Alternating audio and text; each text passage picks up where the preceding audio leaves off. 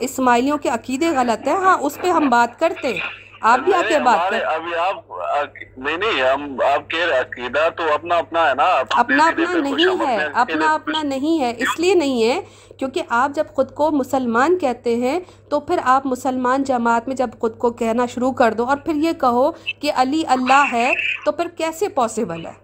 کیسے پاسبل ہے کہ ہم مسلمان یہ چیز برداشت کر لیں کہ آپ اللہ کے ساتھ علی کو ملائیں اور پھر کہیں کہ خانہ کعبہ خانہ کعبہ میں حضرت علی علیہ السلام خانہ کعبہ میں پیدا ہوئے۔ ٹھیک ہے آپ طواف کرتے ہیں حج کرتے ہیں۔ ٹھیک ہے؟ ہاں تو ہم حضرت علی کا تھوڑی طواف کرتے ہم حضرت علی کا طواف تھوڑی کرتے میرے بھائی۔ تو حضرت علی حضرت علی علیہ السلام وہاں پہ پیدا ہو گئے نا۔ دیکھو میرے میرے بھائی وہ پیدا ہوئے۔ اللہ کا گھر سمجھتے ہیں نا اس کو۔ بات سن لیجیے بات سن لیجیے۔ حضرت علی اگر اللہ، ویسے تو یہ روایت بڑی کمزور ہے، لیکن اگر میں آپ کی بات مان بھی لوں، مولا علی پیدا ہوئے، مولا علی نے بلکہ اس خانہ کعبہ کا خود بھی حج کیا۔ تو جب مولا علی نے خود حج کیا تو آغا خان اور اسماعیلی کیوں نہیں حج کرتے ہیں بیت اللہ کا؟ جو پیدا ہوا وہ عبادتیں کرتا ہے۔ آپ کا امام کہتا ہے، مجھ پہ عبادت فرض ہی نہیں ہے، مجھے ضرورت ہی نہیں ہے۔ اسماعیلی کہتا ہے، میں حج نہیں کروں گا کیونکہ میرا امام میرا حج ہے۔ تو مولا علی خود اس گھر میں پیدا ہونے کے باوجود بھی حج کرتے ہیں۔ آپ کیوں انکار کرتے اس چیز کا؟ مولا علی کے بارے میں تو ہم نے نہیں سنا کہ انہوں نے بھی حج کی ہے۔ اچھا تو آپ کو جب پتا ہو کہ فتح جب یہ گئے تھے اپنا صلح حدیبیہ کا جب واقعہ ہوا تھا اس وقت بھی مولا علی احرام باندھ کے پہنچے تھے نبی صلی اللہ علیہ وسلم کے پاس۔ اس کے اس وقت جو ہے وہ حضرت علی نے معاہدہ کروایا نبی صلی اللہ علیہ وسلم کے ساتھ مل کے کہ ہمیں حج کرنے دیا جائے۔ مولا علی روئے تھے۔ غدیر خم کا واقعہ بھی حج کرنے کے بعد کا ہے۔ آپ نبی صلی اللہ علیہ وسلم کے ساتھ حج کرنے گئے، خطبہ حجت الوداع میں موجود تھے۔ اس کے بعد واپسی پہ غدیر خم ہوا۔ تو آپ کیسے کہہ سکتے کہ مولا علی نے حج نہیں کیا؟ مولا علی تو جو ہے وہ بیت اللہ کے لیے روتے تھے، ان کا غلاف پکڑ کے عبادت کرتے تھے۔ آپ تو حضرت علی کی عبادت کا بھی منکر ہو۔ پھر آپ کہتے ہو کہ آپ مولا علی کو مانتے ہیں، آپ مولا علی کی کیا بات مانتے ہو؟ مولا علی جو ہے وہ مسجد میں شہید ہوئے نماز کی حالت میں۔ آپ لوگ مسجدوں میں گھستے نہیں ہو۔ نماز کو مانتے نہیں ہو۔ مولا علی ایسا وضو کرتے تھے کہ ان کی، ان کا جسم اور روح دونوں ایک ساتھ پاک ہوتی تھی۔ آپ لوگ وضو کو نہیں مانتے۔ مولا علی ایسے روزے رکھتے تھے کہ ان کو منع کیا رسول اللہ نے کہ اتنے روزے مت رکھا لی۔ لیکن آپ لوگ روزہ ہی نہیں مانتے۔ کیا بات مانتے ہو مولا علی کی؟ ہم ساری باتیں مانتے ہیں ایک بات آپ ایک بات بتا دو میرے حسین بھائی حسین تو نام آپ نے رکھ لیا الحمدللہ۔ آپ مولا حسین کا واقعہ یاد کرو کہ کربلا شروع نہیں ہوا تھا ابھی ان کی جنگ نہیں شروع تھی۔ پہلے انہوں نے نماز ادا کی انہوں نے ٹائم لیا یزید ملون سے لانتی سے کہ تم مجھے ٹائم دو کہ میں نماز ادا کروں پہلے۔ آپ آپ لوگ نماز نہیں پڑھتے۔ آپ آپ لوگ کس چیز کو مانتے ہو مولا علی کی؟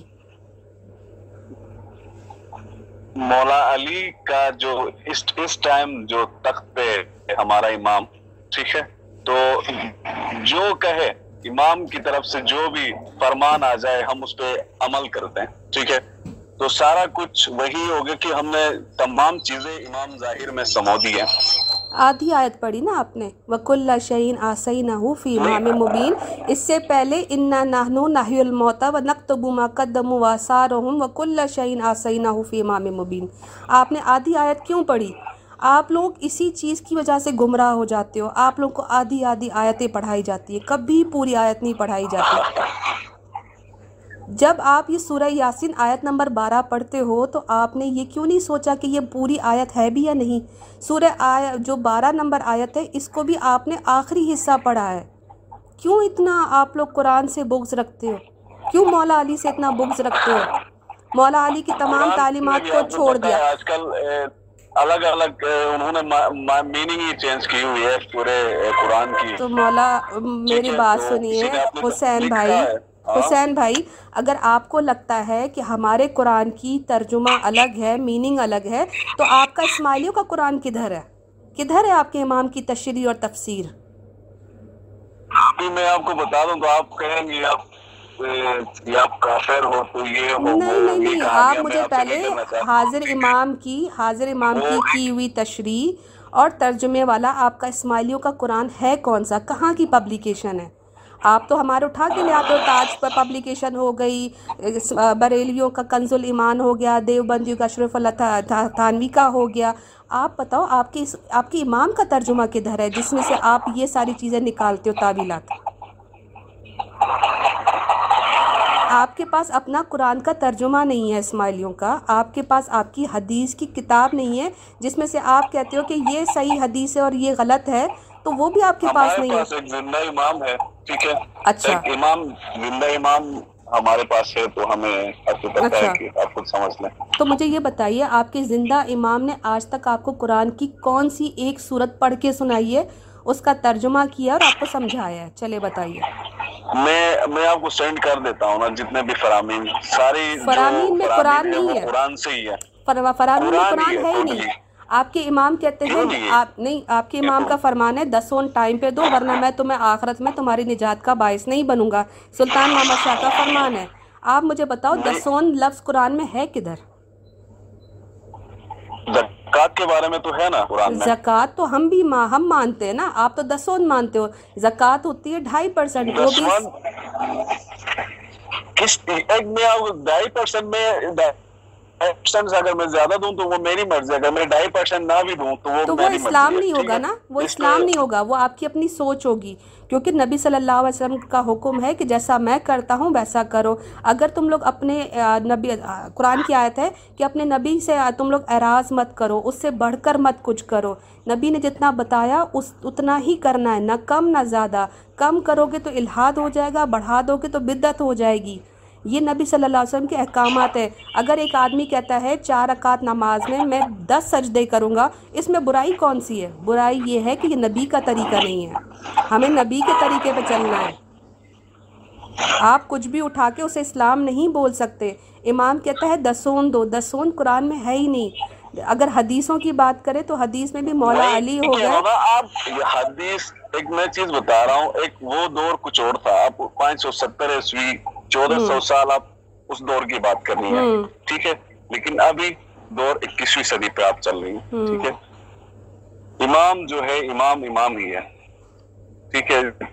آپ امام کو مسلمان ثابت کرو۔ آپ مسلمان ثابت کرو امام کو میں مان لیتی ہوں اس کو امام۔ آپ مسلمان صحیح نا؟ آپ کر لو بس آپ مسلمان ہم لوگ کافر ہی ہیں۔ نہیں؟ بات نہیں ہے حسین بھائی۔ حسین بھائی دیکھو بات لاجیکل کرو۔